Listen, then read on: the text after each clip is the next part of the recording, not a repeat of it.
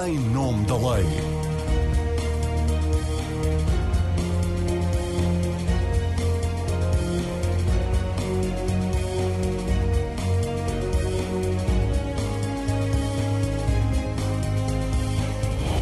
Olá, seja bem-vindo ao Em Nome da Lei. Está aberto um processo de revisão da Constituição depois de ter sido aceito o projeto Chega. A questão está em saber se o PS e o PSD se juntam para fazer morrer na praia o projeto partido mais à direita do hemiciclo, ou se os social-democratas optam por concretizar uma intenção antiga de proceder a mudanças constitucionais, ficando com o ónus de ir a reboque do Chega. André Ventura escreveu uma carta a Rui Rio em que lembra lembra o líder do PSD que são precisos dois para dançar o tango. Mas Rui Rio, que antes já tinha admitido conversar com o Chega, já rejeitou o convite para uma revisão constitucional.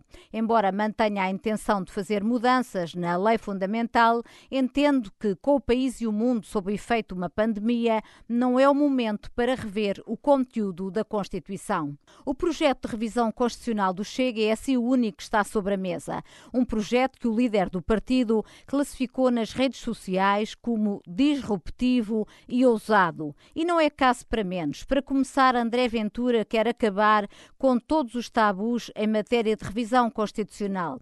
Os chamados limites materiais de revisão, onde se incluem a forma de governo republicana, a independência dos tribunais, os direitos dos trabalhadores e a liberdade sindical, a autonomia das autarquias e das regiões autónomas, a separação entre a Igreja e o Estado e o pluralismo pluralismo de expressão. O Chega quer mexer em oito artigos da Constituição para impor a castração química ou mesmo física aos abusadores sexuais de menores, trabalhos forçados para presos, a obrigatoriedade do Primeiro-Ministro e os Ministros de Estado serem portugueses originários e não de nacionalidade adquirida e o fim do princípio de que deve pagar mais impostos sobre o rendimento quem mais ganha, a chamada progressividade fiscal. Que sentido fazem estas propostas? A que problemas vêm dar resposta? Que viabilidade têm de vir a fazer algum caminho e que impacto podem ter na qualidade da nossa democracia?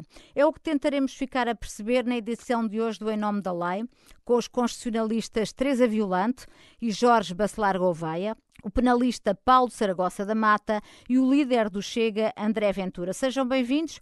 André Ventura parece que vai ficar a falar sozinho em matéria de revisão constitucional, o PSD, a quem lançou um apelo, acha que este não é o momento para rever a Constituição, porque as prioridades do país são outras e, de facto, essa é a pergunta que se impõe. Que sentido faz esta empreitada constitucional numa altura de profunda crise de saúde pública, social e económica do país? Bom, vamos por eh, partes. Primeiro, de facto, o Chega eh, já tinha introduzido uh, há meses atrás este processo de revisão constitucional e entendeu que o deveria retirar quando começou a pandemia e quando o país se teve que focar, sobretudo com o estado de emergência, pareceu-nos não fazer sentido estar numa discussão constitucional no meio do estado de emergência. E dissemos, e anunciámos logo, que havia até questões relacionadas com a pandemia, como o internamento compulsório eh, de uhum. pessoas, que na nossa Constituição está muito relacionada com a anomalia psíquica, portanto, com casos uh, de doença mental, e nós aqui precisávamos para outro tipo de casos, e não temos.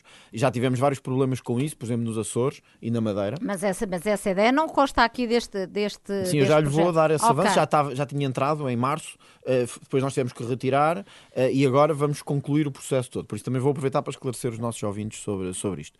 Um, Mas agora estamos na dita segunda vaga. A segunda portanto... vaga. Segunda vaga também do nosso projeto de revisão constitucional. Que também Sim, é a mas segunda e vaga. segunda vaga de Covid. Portanto, Sim. estamos noutro momento crítico. Claro. Acha que há discernimento no país e disponibilidade para discutir uma questão Repare, destas? é sempre muito difícil fazer isto. Se estamos no tempo do orçamento, é porque estamos no tempo do orçamento. Se estamos no tempo de eleições presidenciais, é porque estamos no tempo de eleições presidenciais. Se estamos no momento de pandemia, nós não sabemos quando é que esta pandemia vai estar erradicada. Não sabemos quando é que a vacina estará disponível universalmente. O sentido seria nunca mais fazermos nada de relevante no Parlamento até a pandemia estar uh, resolvida. Pode demorar anos.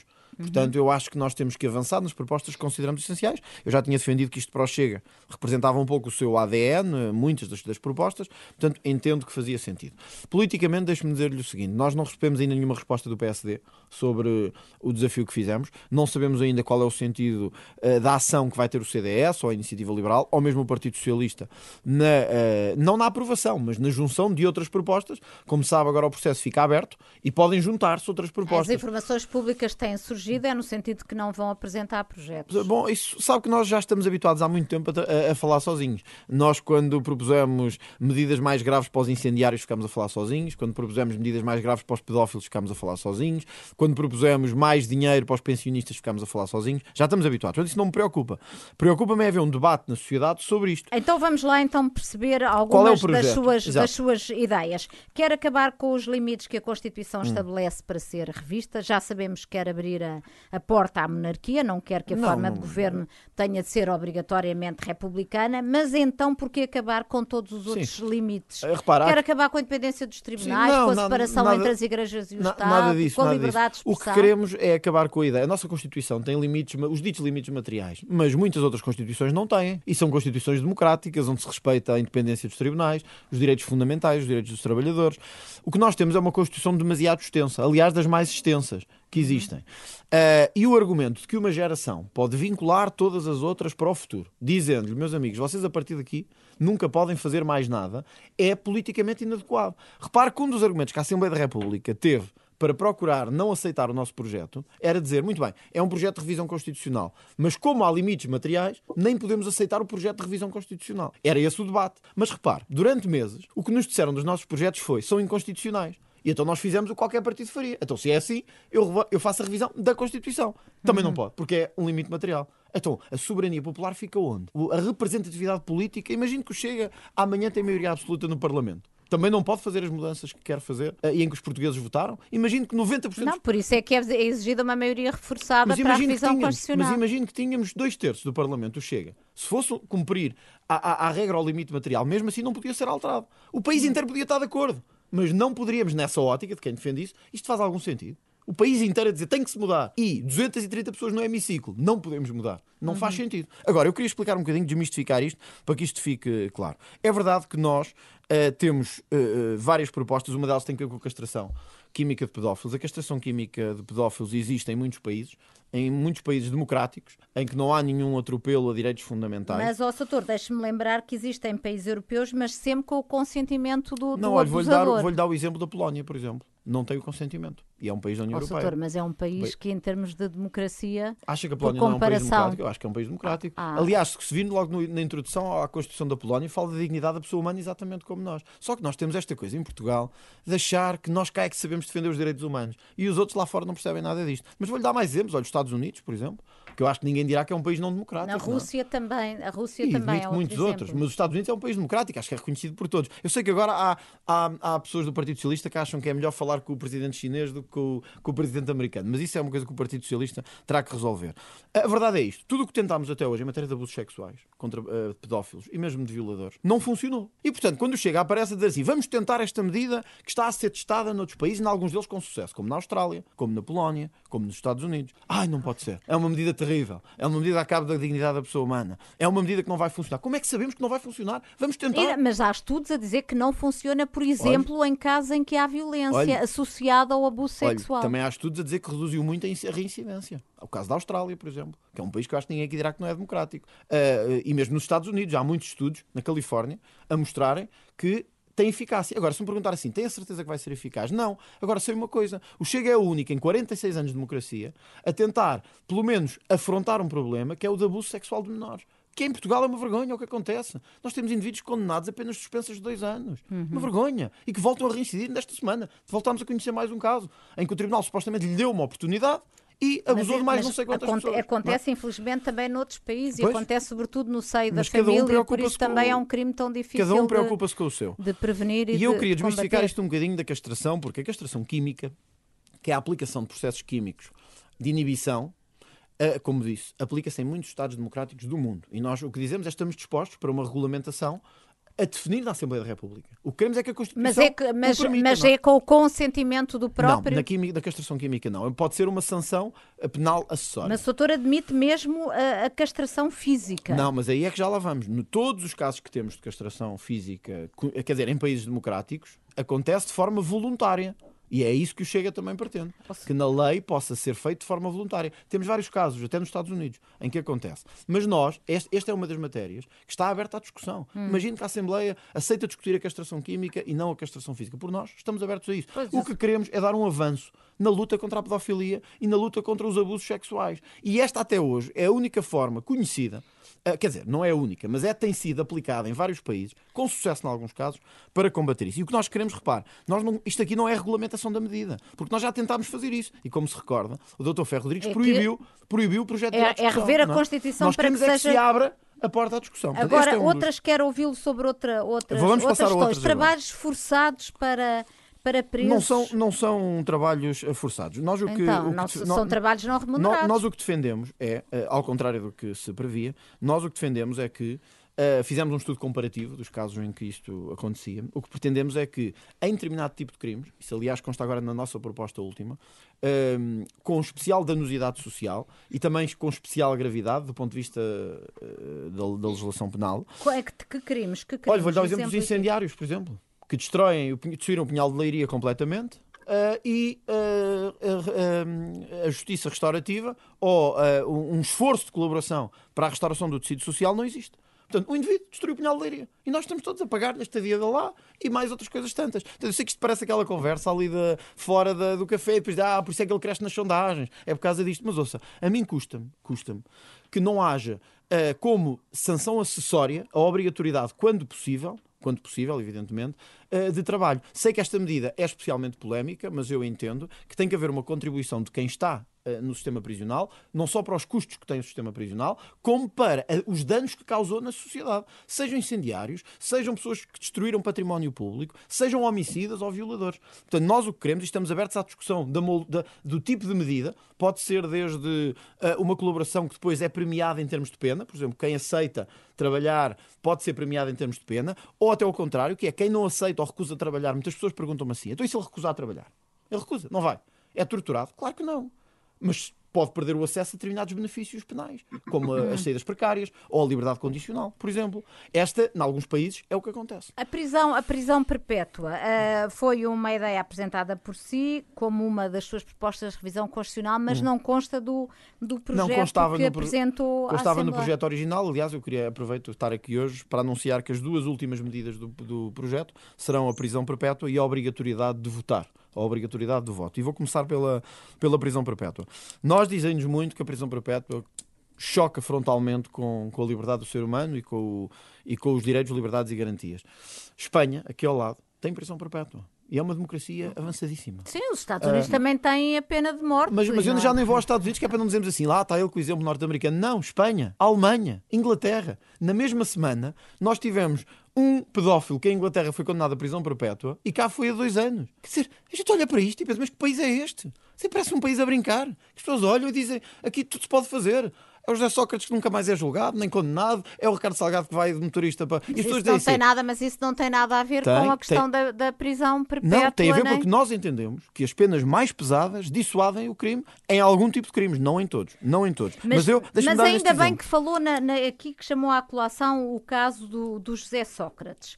Porque ahm, o, é- o- combate contra a corrupção tem sido uma das bandeiras do, do Hum. Do Chega, Chega. e é um facto que o país enfrenta um problema de, de corrupção. Mas esta sua ideia de querer que os- o, o chefe do governo e os ministros de Estado Sejam- ahm, sejam ah, portugueses de originários, o que é que isto tem a ver boa com pergunta. esta, com esta questão? Porque eu saiba, o José Sócrates e Nada, todos os nada, outros ministros já foram acusados de corrupção, são portuguesinhos Não tem de nada a ver com isso, evidentemente. Deixa-me só antes de passar a dizer-lhe isto. Áustria, Bélgica, República Checa, Estónia, Alemanha, Lituânia, Luxemburgo, Polónia, Eslováquia, Eslovénia, Suíça, Reino Unido, Holanda, Espanha, Suécia, Argentina, Estados Unidos, Turquia. Sabe o que é que estes países têm todos em comum? Diga. E só estou a dizer estes? Prisão perpétua. São Estados democráticos com prisão perpétua. Uhum. Portanto, quando nós olhamos para isto, talvez devêssemos perceber que em muitos casos. Eu vou-lhe dar um exemplo só para terminarmos. A mãe da Joana. Lembra-se do caso da Joana? Da, da, da mãe que matou a filha e a deu de comer aos porcos no Algarve.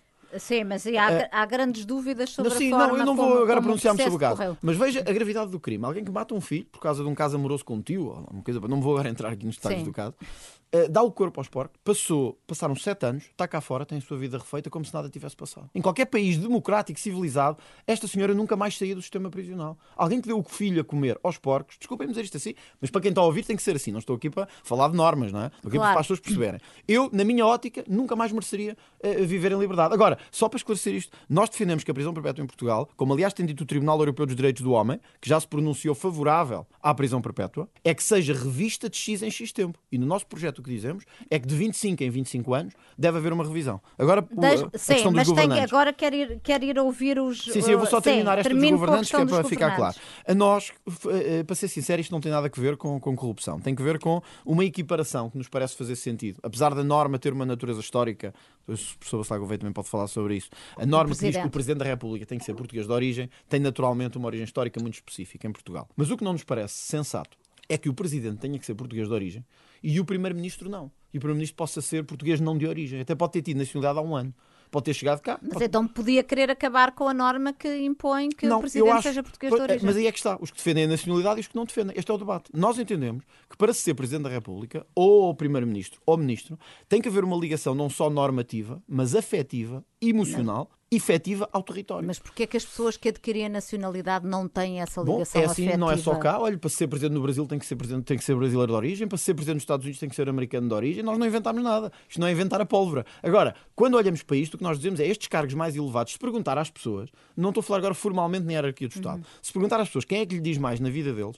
quem é que afeta mais a vida deles, se é o Primeiro-Ministro ou o Presidente da República, acho que a resposta será consensual. O Primeiro-Ministro. Ora, não nos parece fazer sentido que o Primeiro-Ministro possa não ser português de origem e o Presidente da República tenha que ser eh, português de origem. É apenas uma equiparação que nos parece justa. Eu depois já vou questionar eh, o Jorge um, eh, Bacelar Gouveia, Teresa Violante, sobre esta questão, mas entretanto queria ouvir o Paulo Saragossa da Mata, advogado penalista. Como é que avalia o projeto de revisão constitucional do Chega uh, e, muito concretamente, as propostas que são feitas em matéria criminal. Uh, acabou de uh, ouvir o André Ventura a expor algumas das suas ideias, nomeadamente a questão da pena da morte, da castração, do, do, do trabalho forçado para os presos. Estes, estas propostas são corrosivas dos alicerces do nosso sistema jurídico constitucional ou da não? Da pena de morte não, da prisão perpétua. Da prisão perpétua, prisão. peço desculpa. Eu devo dizer que eu tive acesso a, a seis, a seis concretos projetos de alteração e acho que tem eh, duas virtualidades. A primeira é pôr à discussão uma série de assuntos que realmente devem ser discutidos, uh, e por outro lado também tem, e isso independentemente de virem a ser discutidos ou não por decisão do Parlamento, isso por um lado, mas tem uma outra virtualidade que é a de nos pôr a pensar sobre o Estado de Direito Democrático em Portugal. E, uh, antes de mais, gostava de dizer o seguinte: uh, a minha experiência como advogado penalista uh, com muitas, muitas horas de voo em barra criminal, eu diria que a proposta, qualquer proposta de prisão perpétua ou de castração química ou castração física só seriam de algum modo pensáveis, esquecendo toda a estrutura dogmática garantística uh, em que acredito. Não é aquela que está na Constituição, é aquela em que acredito. Mas mais do que isso, só se eu acreditasse firmemente que inexistia no mundo erro judiciário. E, portanto, como o erro judiciário é algo que nunca posso descartar, nunca poderia aceitar qualquer uma destas medidas. E se me dá um minuto só, gostava de lhe falar dos trabalhos forçados em primeiro lugar, por pensar que é mais simples. A, a, a, própria justificação, a exposição de motivo da pena acessória de trabalho obrigatório, é que chamou forçados, e eu acho muito bem que são forçados, não diz em algum momento sequer que o trabalho seria gratuito uh, com uma possibilidade de vir a ser um, considerado em benefício do uh, condenado. E não o diz, e eu digo também, nem precisaria dizer, porque isso que o Dr. André Ventura acabou de dizer agora já resulta da própria, uh, do próprio, da própria lei de execução de penas. Uhum. Ou seja, um uh, condenado que tenha um comportamento de determinado tipo já tem benefícios por isso, nomeadamente pelo facto de trabalhar. Portanto, não é bem a mesma coisa mas pior que tudo, o número 6 da versão, que pelos vistos já não é a última, pelo que o Dr. André Ventura disse agora, um, o número 6 do artigo 30 que é proposto, vem prever que aos condenados a que sejam aplicadas penas ou medidas privativas de liberdade podem, na sua decorrência, e se assim lhes for imposto pela autoridade administrativa competente. O que nós temos aqui é uma questão muito curiosa uhum. de uma pena acessória que eh, o Dr. André Ventura admite que possa ser aplicada por decisão administrativa. Uh, e por isso não me espanta que depois outra medida com a qual discordo completamente, que é a, a erradicação dos limites materiais da revisão constitucional, com exceção da linha B, devo dizer-lhe, concordo com o projeto da eliminação da linha B, tal como concordo com Qual o projeto... Qual é a linha B? Qual a, Paulo? Lembra? A forma, a forma da republicana okay. governo. Uhum. Acho absolutamente inconcebível que um Estado, não, um, um, uma nação, um povo não possa decidir a qualquer momento decidir qual é a forma, a forma de governo e até a forma de Estado. E até a forma de Estado. Mas isso são outras questões. O que eu estava aqui era a criticar muito tecnicamente o facto desta proposta do Chega quanto aos trabalhos forçados eh, ter dois problemas. Um deles, que é um problema que parte do pressuposto de que não há já uma compensação ao condenado pelo facto de trabalhar, porque há, está na lei de execução de penas. Em segundo lugar, por admitir que esta pena acessória, por assim dizer, eh, que seria o trabalho obrigatório, o trabalho forçado, fosse eh, aplicado por autoridade administrativa. Eu, como tive uma função como Presidente da Comissão de Direitos Humanos da Ordem e tive bastantes visitas a estabelecimentos prisionais eh, e ao sistema prisional, digo sinceramente, deixar-me extremamente chocado que alguma vez a, a, lei portuguesa, se fosse a Constituição, fosse uma lei ordinária, viesse a permitir semelhante coisa. Uhum. Quanto, à castração, eu, eu já me calo. Uh, um, para mim, a integridade física um, não é livremente disponível na sua totalidade. E penso que para boa parte da doutrina criminal uh, assim é. Ou seja, a vida não é livremente disponível e a integridade uh, física, a chamada integridade física essencial nuclear, também não é livremente disponível. Por que eu começo por aqui? Começo por aqui por dizer, para dizer que nem eh, com o consentimento do próprio, a castração eh, física ou a castração química seriam eh, admissíveis no nosso quadro axiológico, para não falar em quadro de direitos, liberdades e garantias. Uhum. Um, e aqui também reforçando precisamente o mesmo argumento que utilizei há pouco. Se o erro judiciário não existisse, ainda poderia vir a pensar nisto, mas sabendo que é da natureza humana que o erro judiciário exista, é absolutamente impensável. Além de que uma boa parte dos eh, Estados que o Sr. Dr. André Ventura eh, deu como exemplo, eh, de Estados democráticos. Eu vou lembrar apenas o último, a Turquia. Duvido muito que o Dr. André Ventura entenda uh, que o Estado turco seja uma democracia onde temos milhares largos de magistrados, advogados, uh, presos por uh, supostos delitos políticos. Portanto, uhum. não acredito que pense isso. Sinceramente, não acredito, até porque conheço o Dr. André Ventura e, e sei que é um homem que não só tem méritos académicos, como é um homem de extrema inteligência. E, portanto, não, não poderá acreditar que a Turquia, ou a Polónia, ou a Hungria sejam democracias. Uh, isso seria outro debate. Peço desculpa, foi o tempo demais. Não, não falou, não falou e foi utilíssimo o seu ponto de vista, mas queria agora ouvir o Jorge Bacelar Gouveia. Faço-lhe como primeira pergunta uh, uh, o, o, título, pegando no título de um artigo que escreveu no Público. O André Ventura está a tentar rever ou a subverter a Constituição? Provavelmente as duas coisas. Hum, mas de facto, hum, eu penso que o, projeto do Chega, ou os vários projetos, que são vários, também não percebo porque é que não foram incluídos num único diploma, eh, tem, como disse há pouco o Paulo Sagosta da Mata, tem realmente aqui uma virtualidade que é precisamente o facto de estarmos aqui e da questão ser colocada em cima da mesa. E, e eu penso que aqui o problema não é, eh, não é de quem começa eh, o período de revisão constitucional não sou sensível a isso. Penso que alguém tem que começar. Aliás, a Constituição diz que agora, nos prazo de 30 dias, os outros partidos que assim o entendam devem entregar os seus próprios projetos de revisão constitucional. E, portanto, eu acho que aqui, eh, eu fui deputado, eh,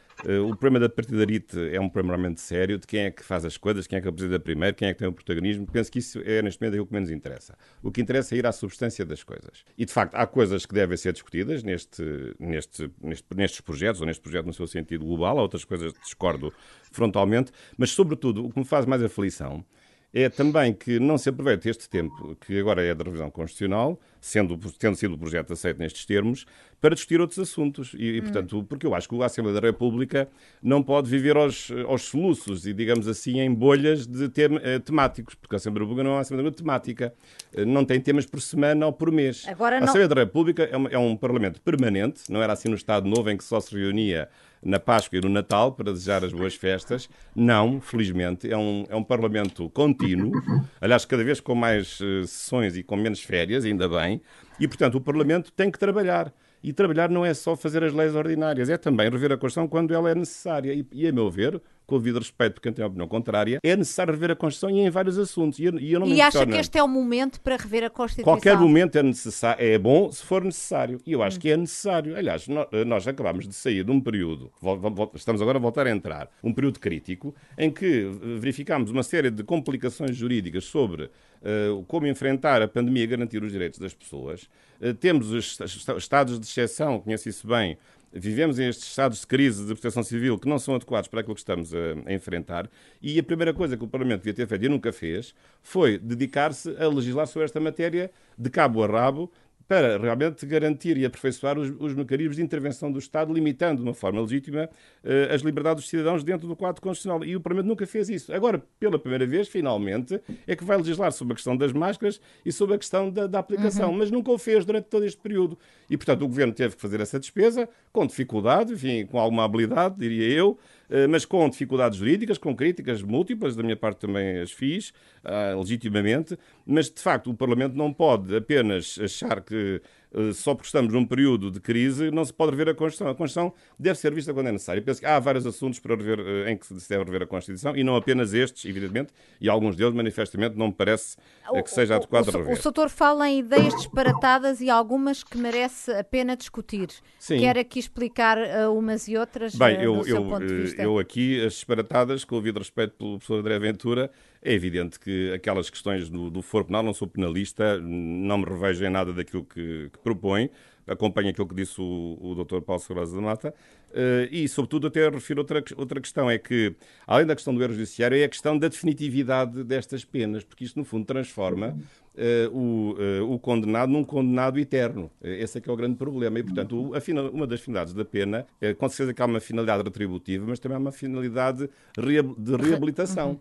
Ora, essa reabilitação perde-se por completo e, portanto, não sendo um especialista na matéria, eh, tenho total repugnância pela acessão destas medidas. Isto nem sequer tem a ver com a nossa tradição humanista e, portanto, desse ponto de vista, acho que nem merece ser discutido. Depois, claro que há aqui assuntos que são assuntos mais eh, controversos e discutíveis. A questão do voto obrigatório, penso que é um, eu sou favorável ao voto obrigatório, sempre fui, aliás. Mas é um assunto que na Assembleia da República não colhe uh, eh, um, enfim, a, vontade favorável, sobretudo dos pequenos, parti uh, dos pequenos partidos. porque quando o voto é obrigatório, portanto, como os pequenos partidos são mais polarizados, quem fica em aço são os grandes partidos, porque, porque a abstenção está sobretudo nos partidos do centro e dos grandes partidos e não nos partidos pequenos, porque são mais polarizados, são, têm mais entusiasmo. E, portanto, sou favorável ao voto obrigatório, enfim, agora isso tem que ser explicado às pessoas. Outra medida que também é proposta pelo projeto do Chega tem a ver com a questão da, da, fiscalidade, que é um assunto também que eu conheço bem. Eh, eu percebo a ideia da, da, da, da proporcionalidade em vez da progressividade, mas é uma ideia muito perigosa.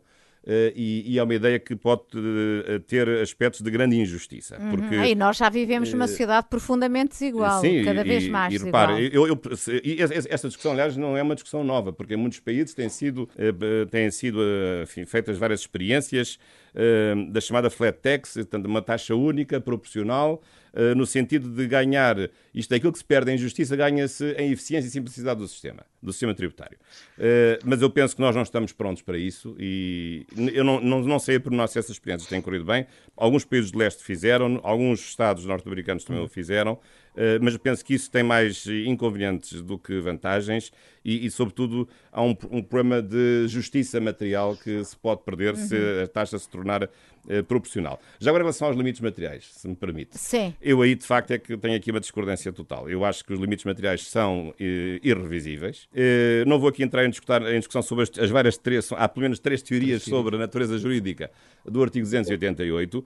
Independentemente disso, o, o, o problema que se coloca é um problema de identidade constitucional. Uhum. É, é, de saber em que, em, em, que Constituição é que nós vivemos. Reconheço isso. Uh, então, mas porque se nós retiramos o artigo 288, nós retiramos, digamos, a Uh, o chapéu uh, ou a, a matriz, o, a matriz o, nome, o nome da nossa Constituição. E, portanto, eu não estou a dizer que o povo, em cada momento, não é titulado da sua soberania, mas se porventura houver uma vontade radical de mudar de regime, espero que não seja para a monarquia, porque eu sou realmente anti-monárquico, fico o devido respeito pelos monárquicos. Eu também não sou monárquico. Uh, mas eu acho que isso pode ser feito, mas é com outra Constituição. É preciso assumir a despesa de fazer uma ruptura constitucional. Agora, não podemos é brincar com as palavras e, no fundo, não podemos desfigurar a Constituição retirando aquilo que dela faz parte a título identitário. É um, é um histórico do, da nossa e, identidade. E, repare, e sobretudo, que... há aqui outro, outro, hum. outro aspecto também político-simbólico. Vamos imaginar que o artigo 188 é retirado. Uh, aliás, a, a Marina muito bem referiu, de uma forma até muito incisiva, a independência dos tribunais, a liberdade de expressão, os direitos, a laicidade. Então, quer dizer, o, qual é o sinal que nós damos aos cidadãos? É que agora já não vai haver empresa dos tribunais? Agora já não vai haver laicidade do Estado? Agora já não vai haver liberdades? Claro que não é isso, porque o facto de se eliminar o artigo não quer dizer que esses valores e esses direitos desapareçam, esses, esses modos de organização do poder político. Com certeza, eu também, eu também percebo isso. Mas é um sinal muito mau dado aos cidadãos de que, afinal, agora a porta se abriu para que, na próxima revisão, todos esses, esse adquirido constitucional seja eh, revogado. Bacelar é Gouveia, está muito claro o seu ponto de vista. Eu, antes de ir à Teresa, ainda lhe queria fazer aqui uma última pergunta relativamente à questão de, uh, obrigatoriamente, o Primeiro-Ministro e os, e os Ministros de Estado terem de ser portugueses de origem, à semelhança do que a Constituição prevê para o Presidente da República. Uh, eu pergunto se isto faz sentido ou se já não faz sentido uh, e que exista esta obrigatoriedade em relação ao Presidente da República. Ou estamos a falar de órgãos de soberania de natureza diferente? Bem, é evidente que o Presidente da República tem, tem uma importância especial porque é o representante de, da República, digamos, é o máximo representante da República. E eu percebo que, em relação a esse cargo, haja uma, uma, uma particular exigência. Mas eu recordo aquilo que está no artigo 15, número 3, porque já diz que certos cargos só podem ser exercidos por portugueses. O Presidente da República, o Presidente da República, o Primeiro-Ministro, os Presidentes dos Supremos Tribunais e os serviços nas Forças Armadas e na carreira diplomática. Claro que podem não ser portugueses de origem. Uh, mas... Uh, Acho que é uma questão discutível. Não me oporia que se fosse por esse caminho, mas não parece ser uma questão essencial. E, e, eu acho que há uma diferença, apesar de tudo, simbólica entre o Presidente da República e os outros cargos, não obstante, eu agora acrescentar um argumento contraditório com aquilo que eu disse, que é o facto destes cargos terem mais poder do que tem o, do que tem o Presidente da República, porque evidentemente o Primeiro-Ministro, do ponto de vista das suas competências, tem muito mais poder, mas, de facto, mas, do que o Presidente mas, da República. Mas, doutor, esta ideia do português de origem pode-se ainda entender do ponto de vista simbólico, agora do ponto de vista da eficácia e da competência dos órgãos de soberania, não vejam que é que alguém, por ser português originário, possa ser mais competente na sua atividade do que alguém que adquiriu a nacionalidade. Ah, isto, é, isto é um elemento tipicamente, Ponto. digamos, isto é um apelo a uma visão, digamos assim, mais nacionalista da Constituição e do exercício uhum. do, dos cargos políticos. Isso é a matriz do Chega, não é a minha, mas eu compreendo. Uh, uh, penso que a diferença não será, não será muita. Uh, mas penso que há argumentos a favor de uma solução e, e a favor da outra solução. Acho que é uma questão em aberto. Uh, Deixe-me ouvir agora a Teresa Violante, também constitucionalista. Pedia-lhe, no entanto, um enfoque um pouco diferente do que foi feito pelo seu colega Bacelar Gouveia, mais na lógica do direito comparado. Mas antes disso, queria-lhe pedir uma apreciação genérica do projeto. Considera que este projeto de revisão constitucional do Chega põe ou não em causa a nossa matriz constitucional? Eu quero uh para além daquilo tudo que já foi dito, queria trazer aqui um outro conceito que eu pareceu-me que ainda não foi mencionado e que é absolutamente central para este debate. Falou-se de democracia, de, da vontade democrática, de, de haver ou não limites à vontade do povo. Nós não vivemos numa democracia pura, nós vivemos num Estado democrático que não é só um Estado democrático, é um Estado de Direito. Esta é uma lição duríssima que, que nós, portugueses, e que aqueles países que situam no horizonte Portugal, nos é mais próximo, aprendemos de uma forma bastante dolorosa. Há particularmente países como, como, a Itália, como a Espanha, como a Alemanha, eh, que vivemos eh, períodos totalitários de total subversão das mais elementares garantias de dignidade do ser humano eh, e há lições históricas que tiramos e parte dessas lições estão consagradas juridicamente, estão consagradas designadamente nas nossas Constituições.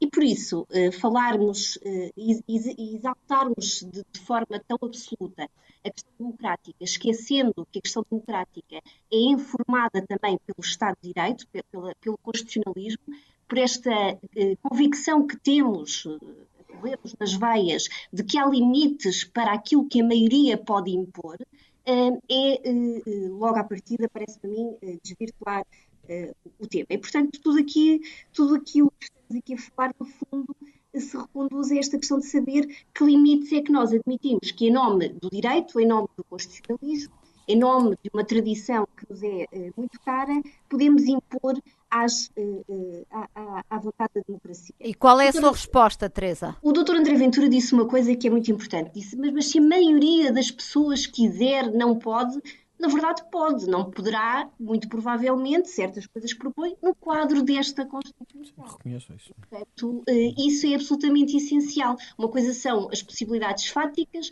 outra coisa são as possibilidades normativas. E, de facto, quando queremos jogar o jogo democrático, condições substanciais e procedimentais que devem ser observadas. Uh, e, e, isso uh, são regras do jogo que têm de ser aceites. Se não forem aceitos esses limites, então uh, a questão coloca-se num, num, outro, num outro patamar, que é eventualmente falar-se num, num novo regime, numa, numa Quarta República, uhum. que o Dr. André Ventura também já aludiu várias vezes.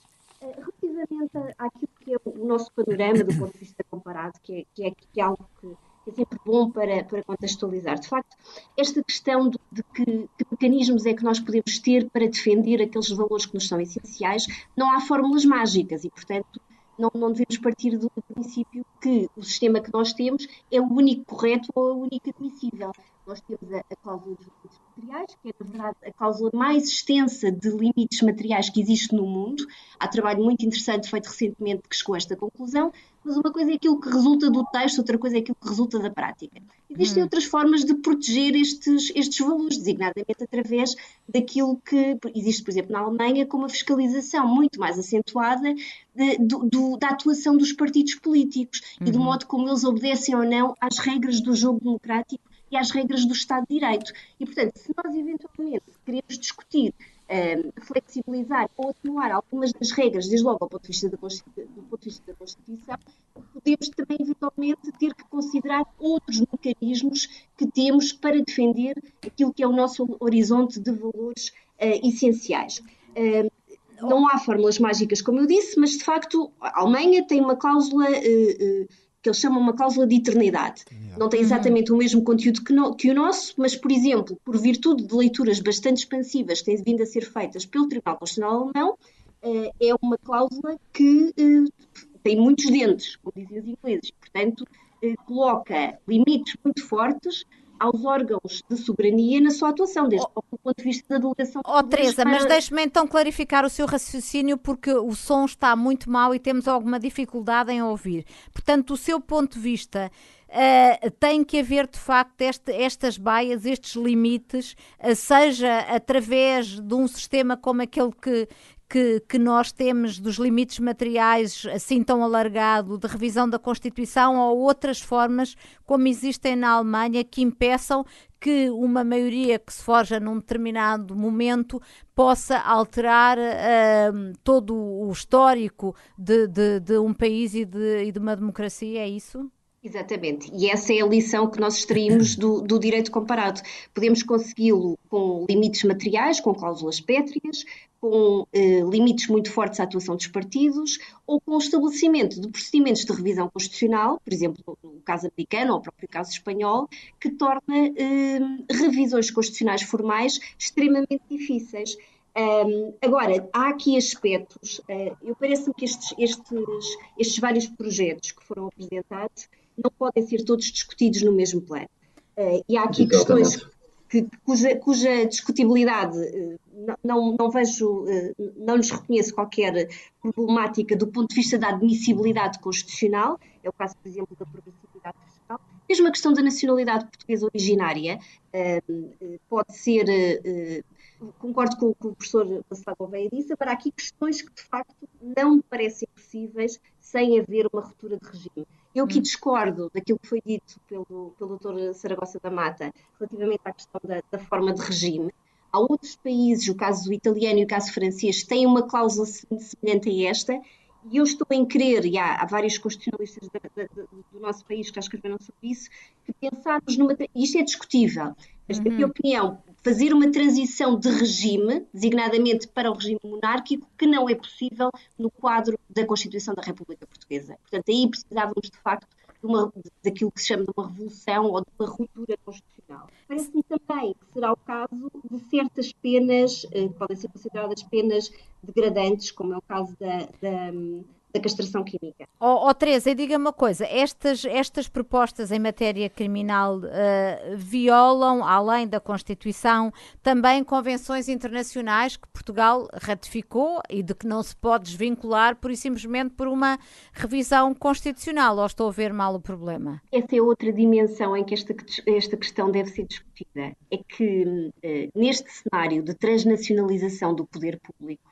o poder público, a autoridade pública que se exerce em Portugal, já não advém apenas do Estado português, nem apenas do, do, das, das, coordenadas da discussão portuguesa. E, portanto, nós enquadramos em espaços transnacionais, desde logo o sistema do Conselho da Europa, da Convenção Europeia dos Direitos Humanos e todos os documentos de proteção dos direitos humanos eh, eh, que foram emanados nessa órbita, e a questão do, da União Europeia. Eh, e, portanto, eh, há aqui, há aqui dimensões que não podem ser sujeitas a uma discussão apenas nacional. Uhum. E foi aqui cotejado o exemplo da Polónia, de facto, a Polónia não é um país que não esteja isenta de problemas no espaço europeu, precisamente por, em certas opções constitucionais que tem tomado e opções políticas, se estar a desviar do quadro valorativo que se quer, que é o que é a obrigação dos Estados-membros, manterem obediência a um quadro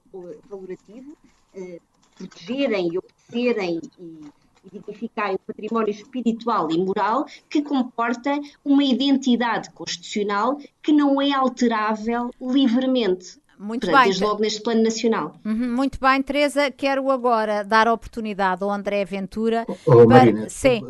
Deixa-me só dizer uma coisa Diga. que, como eu só falei sobre este, os temas penais, até Diga. parece que discordo de tudo. Eu gostava só de dizer duas coisas, eh, como os senhores professores acabaram de referir.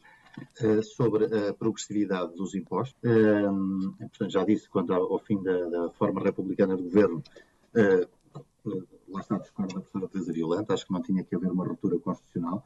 Uh, e, portanto, acho que esse, esse, limite devia desaparecer. Mas quanto à questão da progressividade dos impostos um, ou da sua proporcionalidade, é uma questão que deve, deve realmente ser discutida, uh, porque o sistema democrático de direito, como dizia a senhora professora, e chamou muito bem a atenção para isso, eh, quando eu estudei direito, há, há 30 e poucos anos, eh, era considerado há décadas que qualquer imposto que fosse superior a 33% era confiscatório. Exatamente. E, portanto, como acho que todos nós, os quatro juristas que estamos aqui, é verdade.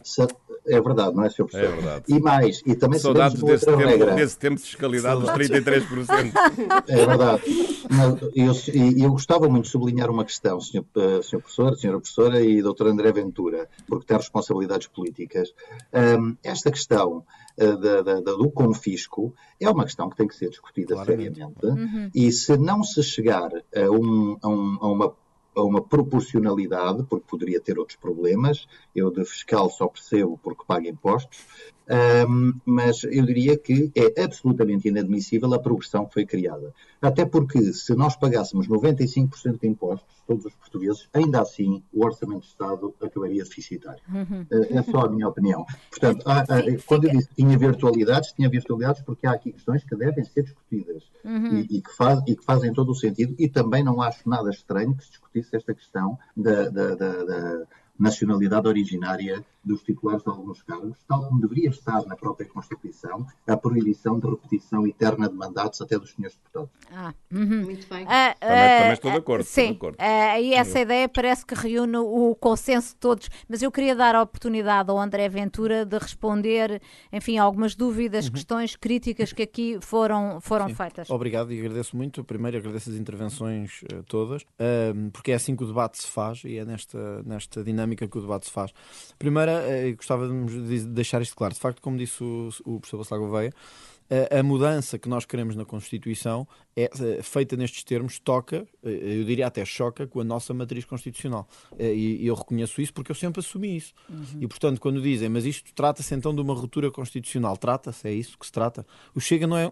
Eu disse isto quando foi a campanha eleitoral. Nós sempre dissemos ao que vínhamos, ninguém se veio ao erro connosco Nós dissemos que queríamos reduzir o número de deputados na Assembleia da República e diziam-nos, mas a Constituição não deixa, nós vamos alterar a Constituição. Mas pode reduzir para 180, não é preciso Podemos. alterar a Constituição. Mas nós achamos que devemos reduzir para menos.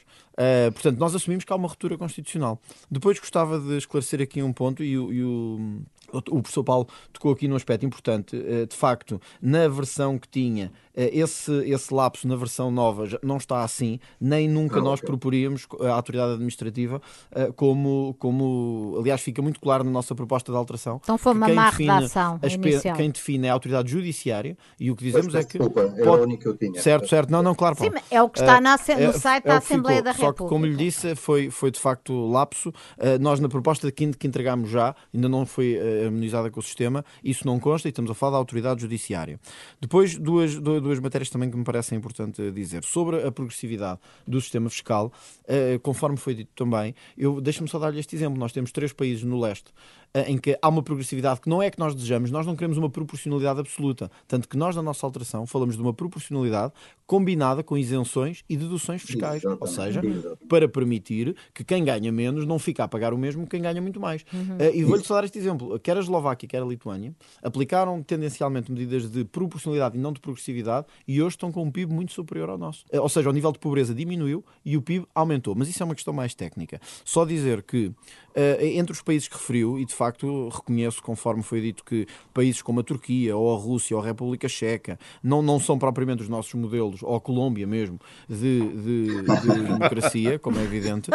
Eh, mas entre os países que aplicam a prisão perpétua estão a Áustria, a Bélgica, a Alemanha, Luxemburgo a- e a Suíça e o Reino Unido. Portanto, eu acho que Sr. ninguém... Professor, professor Ventura, mas também está previsto o ergástulo no Código Penal italiano e ele não é aplicado. E- porque evidente, Os tribunais fogem a ele, não é? Mas, mas no caso do Reino Unido é aplicado. Aliás, houve um indivíduo que há pouco tempo matou três pessoas e foi condenado à prisão perpétua. Temos um violador português no Reino Unido que foi condenado à prisão perpétua. Cá seria provavelmente condenado a quatro anos de prisão e daqui a dois estaria cá fora.